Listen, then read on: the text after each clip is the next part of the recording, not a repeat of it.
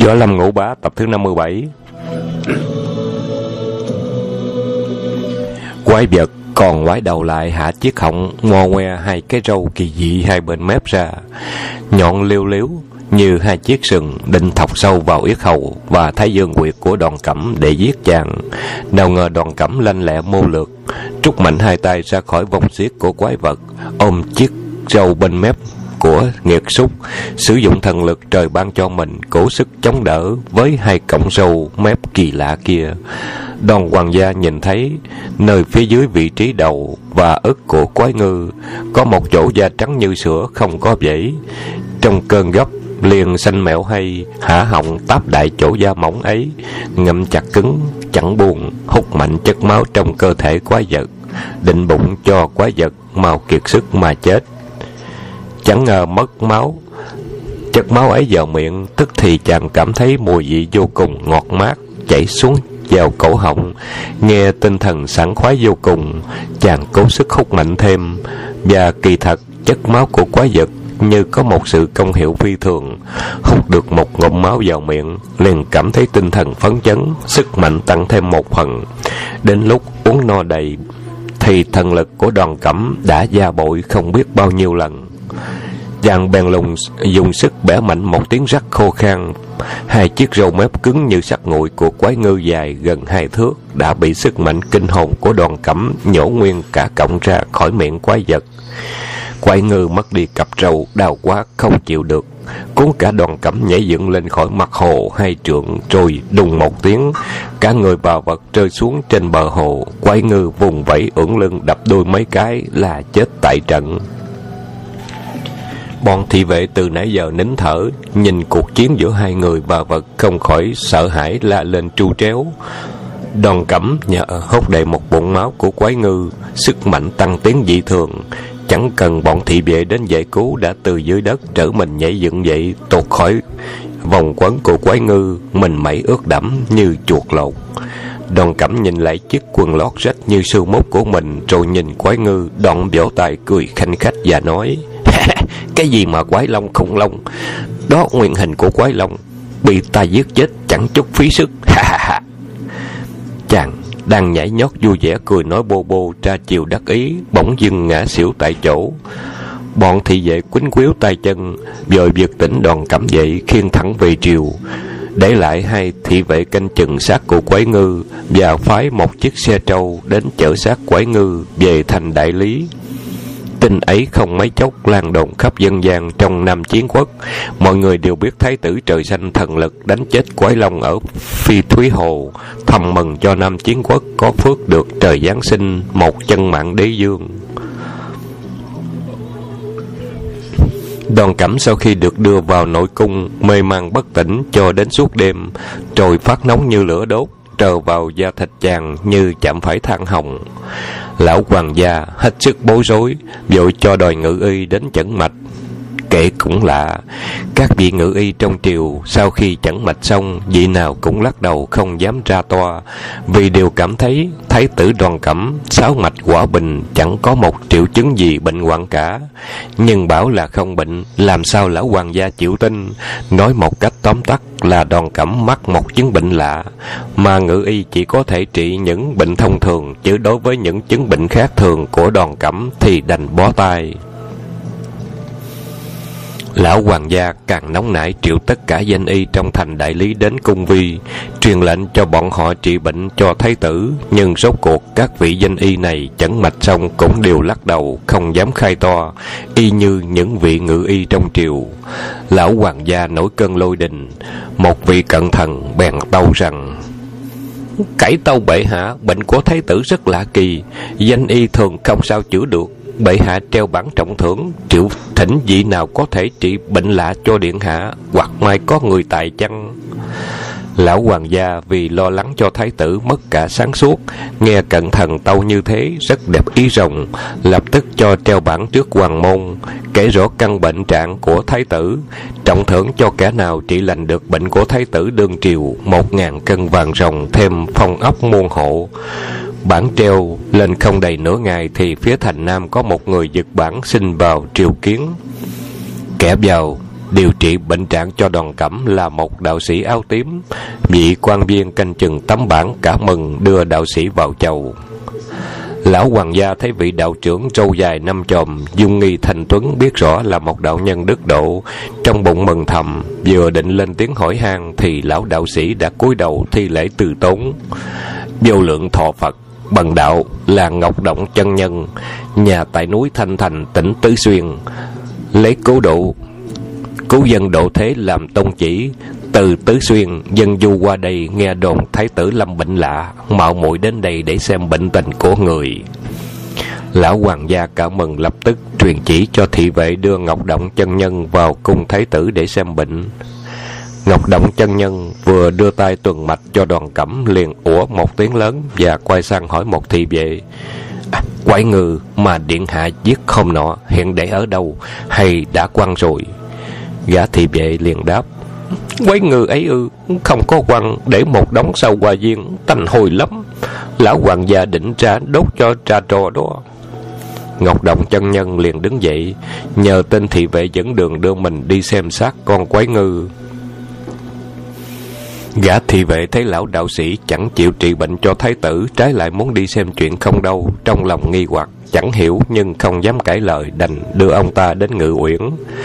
Ngọc độc chân nhân thấy con quái vật nằm cuộn lại một đống như hòn đồi non, mùi tanh tử xông lên lượm cả giọng, liền thò tay vào túi móc ra một lọ ngọc nhỏ, trút ra một chút thuốc bột bôi bôi vào mũi, đoạn bước đến gần sát quái ngư, nhìn xem một hồi trên gương mặt lộ sắc mừng, vòng tay rút ra một thanh kiếm sáng ngời, chém mạnh vào đầu con quái ngư, dùng sức kéo mạnh một cái khiêu ra một viên ngọc lớn bằng trứng bồ câu hào quang lấp lánh khắp cùng. Ngọc động chân nhân bèn dùng khăn tay bao viên ngọc ấy lại, mừng rỡ trở vào điện, vừa thấy mặt lão hoàng gia đã nói ngay Kính mừng bệ hạ, Bệnh của thái tử không những chẳng có gì đáng ngại, Mà sau khi lành hẳn, Bệnh chắc chắn sẽ trở thành Một vị đại anh hùng Quanh liệt nhất nhì trong thiên hạ, Làm trạng trở cho Nam Chiến Quốc. Thật đáng mừng thầy. Đoàn lão hoàng gia đang cơn ưu sầu khắc khoải vì bệnh trạng của con, nghe ngọc động chân nhân nói chẳng đầu chẳng đuôi gì cả, không khỏi ngạc nhiên ngỡ là lão đạo sĩ có bệnh khùng. Ngọc động chân nhân bèn nghiêm sắc một chút rồi nói, hoàng gia nên hiểu, quái vật mà điện hạ giết chết trên hồ phi thúy chính là một con thiện ngư, sống lâu năm, rất thông linh, tên gọi là kim thiên dương. Tuy con lường chỉ là một loại cá tôm tầm thường, song khi nó sống được 300 năm sắp lên sẽ trở thành một vật quý trong trời đất, rất hiếm gặp được. Thịt và máu của nó quý báu vô cùng, ăn được sẽ tăng thêm sinh lực cho sức mạnh. Điện hạ trong lúc cùng con Kim Thiên Dương cầm cự với nhau dưới nước, vô tình cắn trúng cần cổ, hút được máu của nó, mà lại hút máu dưới cần cổ là một thứ máu tinh hoa của đơn huỳnh huyết nên phải mê man ba ngày, chứ chẳng có gì đáng ngại cả. Bần đạo chỉ cần thi thố một chút thuật nhỏ là điện hạ sẽ tỉnh ngay. Nhưng sau khi điện hạ tỉnh dậy, sức mạnh sẽ vô cùng. Trên châu thân trừ mặt ngoài ra, khắp da sẽ mọc lên lớp vảy dày như đè cứng dao đâm không thủng. Bệ hạ thử nghĩ đó có phải là phúc duyên của điện hạ không? Có gì mà bệ hạ phải lo rầu cho hao tổn mình rong? Lão hoàng gia mới vỡ lẽ, vì sao mà bao nhiêu danh y chuẩn bệnh cho đoàn cẩm không ra? Nên không khỏi đổi buồn thành vui. Ngọc động chân nhân liền đi đến bên giường thái tử đoàn cẩm, cởi tất cả quần áo trên người chàng ra, xoa hai tay cho thật nóng, đoạn xoa bóp trên khắp châu thân của đoàn cẩm, độ thời gian một buổi cơm. Trong bụng đoàn cẩm có tiếng sôi lụp bụp chân nhân liền lấy viên ngọc lương trong chiếc khăn tay ra, dùng hai ngón tay lấy viên ngọc lăn qua lăn lại nơi trên ngực phía trước vú của chàng. Cứ lăn đi lăn lại như thế qua nửa giờ đồng hồ sau đoàn cẩm bỗng cất tiếng rên to. Ôi ôi cha! Đôi đồng tử chuyển động không ngừng rồi mở mắt tỉnh dậy ngay. Lão hoàng gia thương con sức mực vội tiến sát bên giường, ôn tòng hỏi à dương nhi con cảm thấy thế nào? Trong mình chẳng sao hả con? Đoàn cẩm mở mắt ra, Nhớ lại, Lúc cùng con lương chú ác đấu nhau, như cơn mơ bèn ngơ ngác hỏi, phụ dương, sao thần nhi lại ở đây? Còn con quái ngư lúc nãy đâu rồi? Lão hoàng gia thấy con mình còn ngơ ngơ ngẩn ngẩn, chưa tỉnh hẳn, trong lòng chua xót muôn vàng, bèn dịu dàng đáp à quái ngư ấy đã chết rồi. Dương nhi vị đạo trưởng này đã cứu mạng con đó.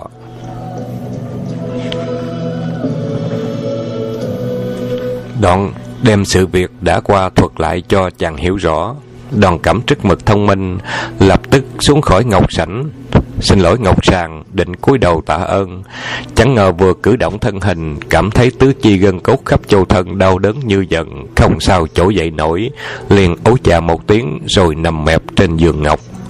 Ngọc động chân nhân đỡ lấy lưng chàng, trong đôi mắt tía ra những tia nhìn hết sức từ ái, và nói, điện hạ không cần tạ ơn bằng đạo, cũng đừng nói chuyện nhiều, hãy nằm nghỉ yên cho lại sức nói xong, bèn nhẹ nhàng đỡ đoàn cẩm nằm xuống, đoàn lấy mắt tra dấu cho đoàn lão hoàng gia rời khỏi tẩm điện. Đoàn lão hoàng gia nghi ngại chẳng hiểu ra sao, cũng bước vội theo ra và hỏi à thưa đạo trưởng con tôi thế nào? Có chắc đã lành chưa? Ngọc động chân nhân chấp tài đáp bệnh của điện hạ chẳng có gì đáng ngại nữa. Bần đạo khai một to thuốc cho điện hạ uống trong vòng ba ngày là phục hồi như cũ còn à như điều kiện trên bản vàng à. Lão đoàn hoàng gia liền hất lời. À, một ngàn cân vàng chăng tất nhiên là phải dâng kính cho đạo trưởng xin đạo trưởng yên tâm. Cô dương sẽ sai người đem đến ngày ngọc động chân nhân vội lắc đầu từ chối. Lão hoàng gia hiểu lầm rồi bần đạo là một kẻ quyền môn tu hành tứ đại giai không vô nhân vô ngã. Còn lấy số vàng thưởng làm gì? Bần đạo chỉ có một điều thỉnh nguyện, chẳng biết đoàn lão hoàng gia có thuận tình chăng. Đoàn lão hoàng gia vội nói tiếp ừ có lẽ đạo trưởng chê vàng hơi nặng nề, chứ gì, hay là đổi lấy châu ngọc vậy? Ngọc động chân nhân tức cười đáp, lão hoàng gia lại ngộ nhận nữa rồi. Điều bần đạo thỉnh nguyện, chẳng phải châu báo vàng, bạc vàng bần đạo có ý nói là những điều kiện trên bản bằng đạo nhất nhất chẳng muốn. Chỉ hy vọng được thu nhận thái tử làm môn hạ, để bằng đạo dạy người trở thành một trang võ nghệ tuyệt lưng, để cho võ lâm một đó kỳ hoa sau này. Lão hoàng gia có chấp nhận lời yêu cầu ấy chăng? Lão hoàng gia vỡ lẽ bèn đáp À hay lắm. Đạo trưởng là một cái thế kỳ nhân. Tiểu nhi được hầu dưới gối đạo trưởng Thật là duyên tù mấy kiếp. Bắt đầu từ hôm nay, Lão đạo trưởng hãy lưu lại ở cung đình Với cha con của trẫm. Nói dứt lời liền quay sang ra lệnh cho nội thần, Dọn dẹp một gian cung điện u nhàn Cho Ngọc Động chân nhân nghỉ ngơi.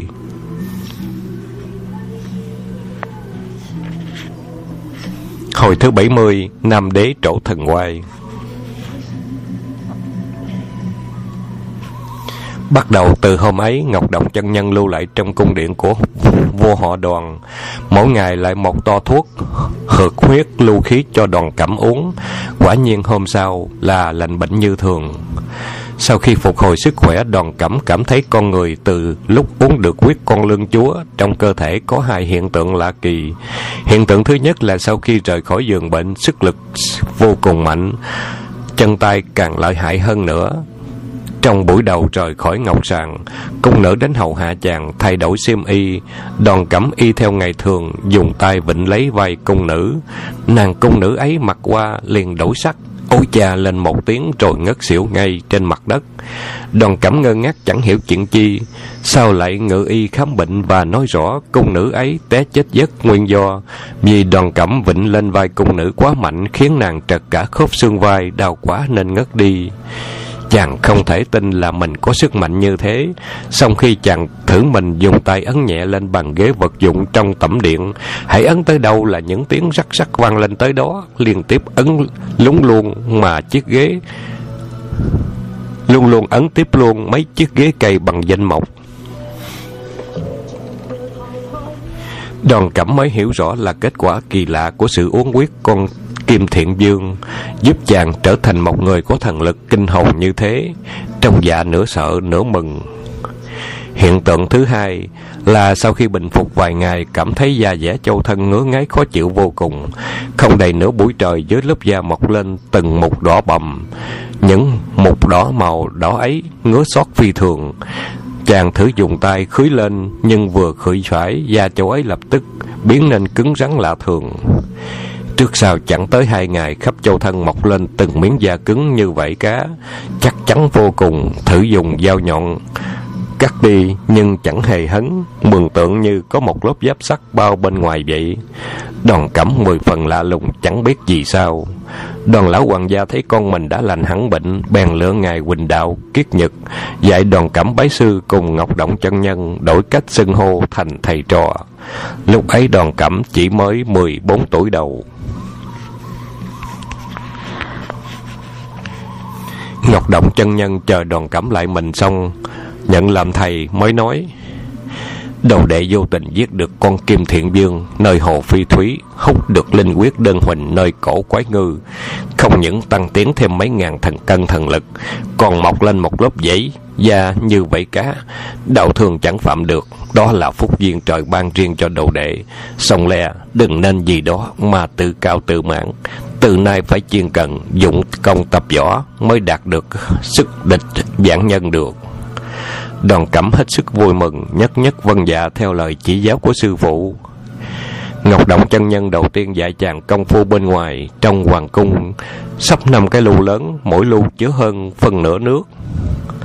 Loại nước ấy không phải là nước mà là một thứ thuốc sành sệt như chất keo. Mỗi ngày bắt đoàn cẩm ngâm mình trong lu ấy, mỗi lu ngâm hai tiếng đồng hồ. Ròng rã ba tháng trời, đoàn cẩm thấy ngâm mình trong lu thuốc như vậy. Lúc ấy tay chân gân cốt khắp người của đoàn cẩm đã trở nên cứng rắn lạ thường.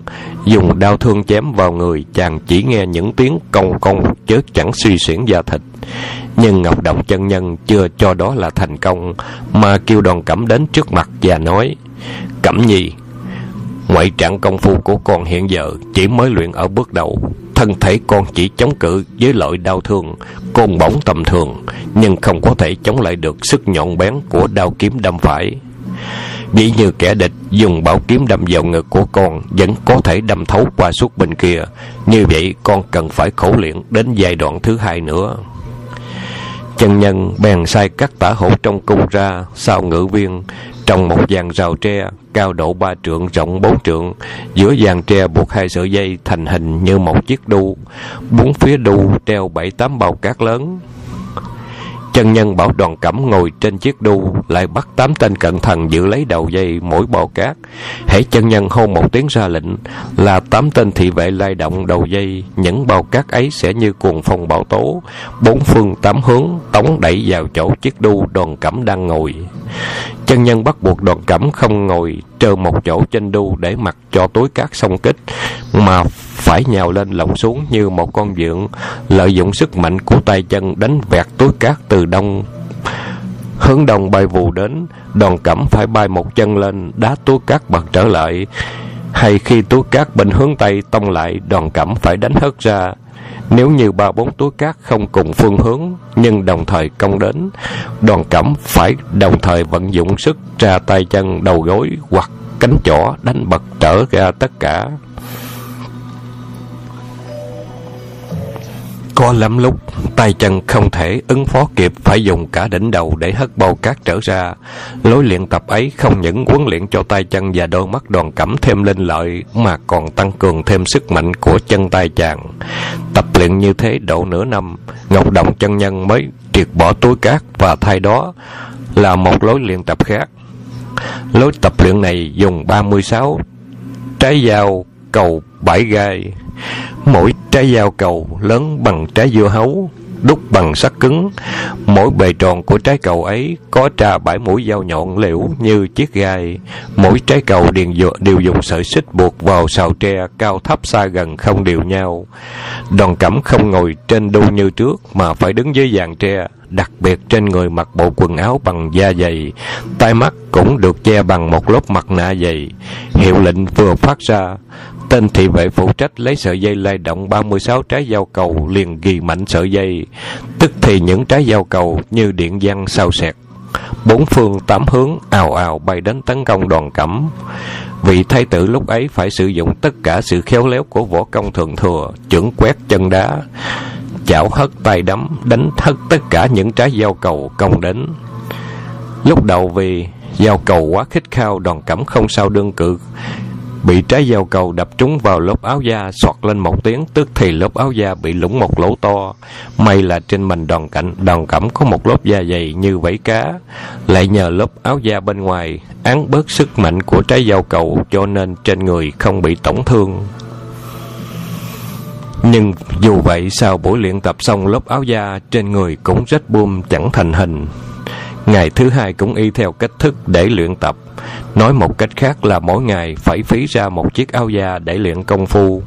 Luyện như vậy hơn nửa năm trời, ngọc động chân nhân mới bảo đoàn cẩm bỏ lớp áo da, để mình trần trùng trục, nhảy nhót quay cuồng giữa những quả dao cầu loạn xạ ấy, mặc cho những mũi thương sắc nhọn đập lên người cũng chẳng tổn thương được chàng.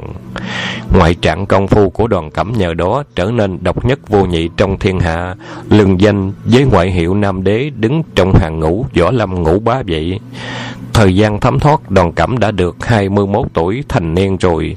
Dưới sự chỉ giáo của Ngọc Động chân nhân, người chàng không những cứng như sắt đá, sức mạnh vô cùng, mỗi cái nhất tài nhất chân của chàng có thể giết chết một con trâu mộng như chơi, và hơn nữa đau thương đâm chẳng lũng, tên bắn chẳng hề hấn đến thân thể chàng.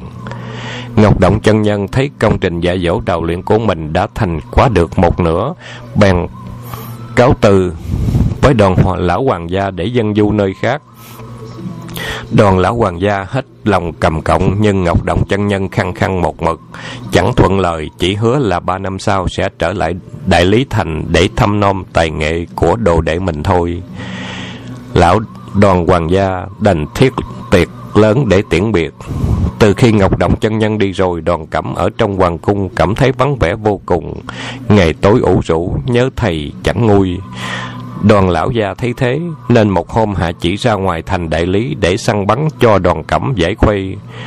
Lão hoàng gia cho điều động hơn ba ngàn binh sĩ theo cuộc săn bắn của mình, đoàn người ra khỏi thành đại lý, trực chỉ về khu rừng hướng nam, một nơi rừng sâu ô tịch nằm bên cạnh một dãy núi trùng điệp xanh lơ. Điều điểu thú ẩn mình nơi ấy rất nhiều, đoàn lão hoàng gia hạ lệnh cho binh sĩ bao vây khắp một khoảng rừng núi văn lưới dương bẫy. mười bước có một tiểu đội cung thủ hòm sẵn cung tên mọi việc bố trí xong xuôi, một tiếng hô lớn ra lệnh, thì bốn phương tám hướng, tiếng tù và xen lẫn tiếng còi cùng tiếng reo hò tở mở của ba ngàn quân sĩ chấn động rừng núi thâm u những loài điểu thú sơn cầm ẩn mình trong hang Sâu bụi rậm nghe tiếng động rền vang như trời long đất lở, ùng ùng trời khỏi ổ hang chạy trốn. Nào hôm nay thỏ cáo, sói dữ, heo rừng, từng đàn từng đàn lũ lượt kéo nhau chạy ra ngoài. Binh sĩ đã hòm sẵn công quyền, mặc sức buông tên, giật lưới. Đoàn cảm thấy thú rừng chạy nhảy khắp nơi chân tay cảm thấy không chịu được bèn hú lên một tiếng như rồng gầm ném cả cung tên tay không nhảy vào vòng dây Vừa lúc từ trên núi có ba con heo rừng dữ dằn, hằng học chạy tóc xuống. Đoàn cẩm chẳng chút đắn đo tiến ra đón đầu ba con heo rừng ấy lại. Đám binh sĩ thấy thế đều cả kinh thét lên. Vì theo kinh nghiệm của con nhà săn thì heo rừng còn hung dữ hơn cả cọp beo.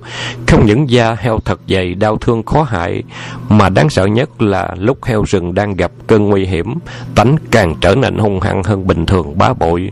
Lòng lộn như điên, nhè hai chiếc răng nanh chôm chổm trước mỏ và xông vào tới kẻ địch.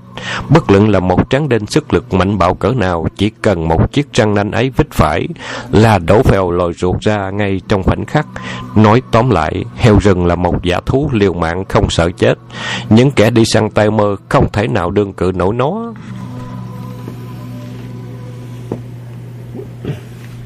Đoàn cẩm lại một mình, tay không, lại một lượt cả ba con heo rừng, mà con nào cũng to bằng một con trâu nghé, hung hăng học lên từng tiếng. Chiếc nanh tiêu hiểu như hai kiếm sắt, bốn móng cứng như thép nguội bươn trên mặt đất nhảy ào ào vào người đoàn cẩm. Quân sĩ tả hữu không khỏi vì chàng mà gạt mồ hôi lạnh. Nhưng đoàn cẩm cậy mình tài cao gan lớn, Chẳng chút bối rối. Thấy bị heo rừng hồng học xông đến, Chàng soạt chân xuống tấn. Còn heo thứ nhất như một ngọn núi bay ao đến, Chiếc nanh dài, hất lên, định vít mạnh vào đùi kẻ thù.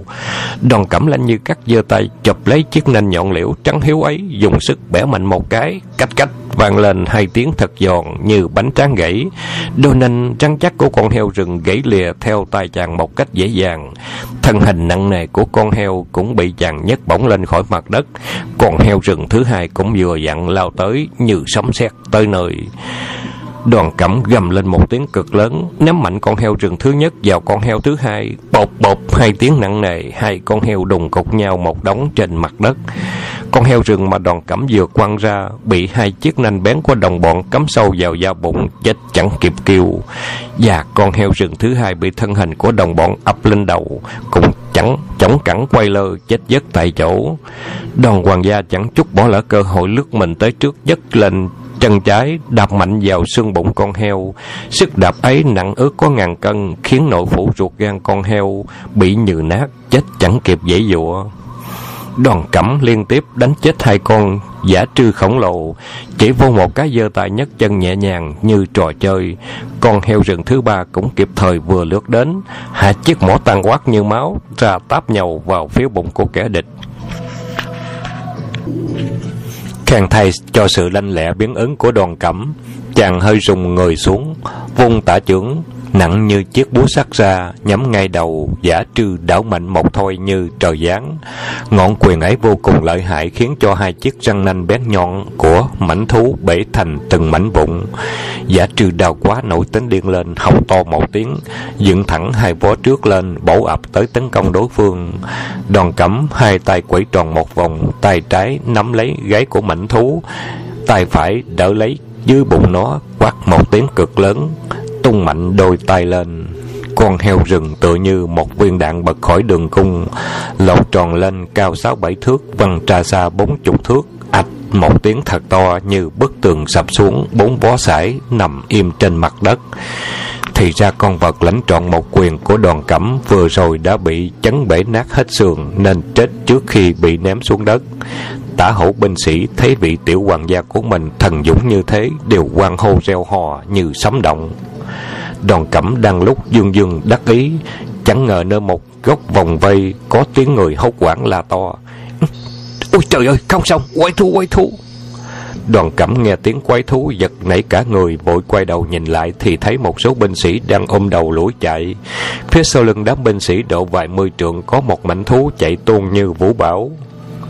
Mảnh thú ấy trên gái lông dài xù xụ như bồm sư tử, đầu lại lớn như đầu trâu, cổ dài như cổ ngựa, trên mình trăng săn trên mình trần rạc sắc vàng đen như da cọp, bốn móng cứng như móng hưu dê, thật là một loại thú kỳ dị chưa bao giờ thấy qua bao giờ. Còn mảnh thú ấy cứ nhắm vào đám binh sĩ mà trượt nà tới. Tuy có vô số binh sĩ buông tên trào rào như mưa vào mình giả thú, mà những binh sĩ đi theo cuộc săn này có thể nói là những thiện xạ bách phát bách trúng, những mũi tên bắn ra đều trúng phong phốc bên mình quái thú ấy. Nhưng kể cũng lạ, bên ngoài thân hình của quái thú mọc lên những cọng lông vàng li ti thưa thớt. Thế mà mỗi khi mũi tên vừa chạm vào những sợi lông vàng kia, kịp chạm đến, chưa kịp chạm đến da thịt của thú liền tự dưng dội ra và rơi xuống đất còn mảnh thú ấy gầm lên những tiếng quái lạ liên hồi, ầm ĩ như tiếng châu rống. Chỉ còn cách cho đoàn cẩm đứng không tới hai mươi trượng. Bỗng từ bên trong vòng vây vù một tiếng. Ba không, một mối phiêu trượng theo tiếng gió vi vút vào. Có lẽ là một cao thủ nào trong đám binh sĩ phóng tới, nên sức đi rất kinh mảnh lao vút vào chiếc miệng rộng đỏ như máu của quái vật. Mảnh thú ấy liền hạ chiếc mõm rộng ra, bắp lấy mũi thương nọ. Chiếc lưỡi đỏ quét cuốn một cái, đã cắn gãy cán thương rơi xuống đất rồi nhai rào rạo, nghe y cả răng. Thì ra quái thú này lại có thể ăn cá vàng sắc như ăn cỏ non. Quái thú nuốt xong mũi thương sắt liền sừng lông lên, oàm một tiếng kỳ dị. Rồi, bốn móng chụm lại như một một chụm lao tới chỗ đồn cẩm đứng như một mũi tên xẹt Đoàn cẩm thấy quái thú bổ nhào đến, Chẳng chút đắn đo Dung một quyền đấm vào ốc quái vật. Bình bình hai tiếng. Quyền trước, quyền sau đều trúng phốc, Không hề sai lệch. Nhưng tự như đánh lên mặt trống trầu, Còn quái thú chẳng hề hấn gì cả. Quay thú thừa cơ, lè chiếc lưỡi đỏ ra, liếm vào chiếc khóa dây nịch của đoàn cẩm cho đến ngọn dao găm, bên lưng cũng liếm luôn. Thì ra quái vật không hề hại người, mà chỉ ăn ngũ kim, vàng đồng bạc sắc trên mình của người ta mà thôi. Đoàn cẩm bừng bừng nổi giận, hai chân liên tiếp bay ra hai ngọn liên hoàn cước vào dưới bụng của mảnh thú. Sức lực của chân đoàn cẩm hùng mạnh mười phần, nặng nề to lớn như con heo rừng, mà chỉ một cái đạp nhẹ nhàng của chàng đã nát gan, nát ruột mà chết. Nhưng con quái thú này trúng luôn hai ngọn cước của chàng, chỉ thối lui của hai bước, và có lẽ bị đau nên nổi tánh hung giống ngoạp một tiếng hả miệng ra táp đại đối phương. Đoàn cẩm liền vung Trích hai đầu quyền như hai trái chùy sắt ra chống cự với quái vật. Tả một chưởng hữu một quyền, Hai tay như hai chiếc dùi trống, Nện liên tiếp vào mình quái vật kêu bình bình như trống thu quân. Thế mà quái thú chẳng chút nào núng Hạ họng như cái họng máu liên tiếp táp vào người đoàn cẩm Có lúc lại bay hai bó lên đá phịch phịch vào người chàng nhưng đoàn cẩm cũng y nhiên chẳng hề hấn gì nói tóm lại là cả người lẫn thú đều được trời xanh có một thể cách kỳ đạt, tuyệt chẳng biết sợ đau thương quyền cước hai bên cần nhau và quần với nhau ngót cả buổi, nhưng vẫn cầm cự, bất phần thăng bại Tập thứ 57 của Võ Lâm Ngũ Bá đến đây chấm dứt. Xin tiếp tục theo tập thứ 58.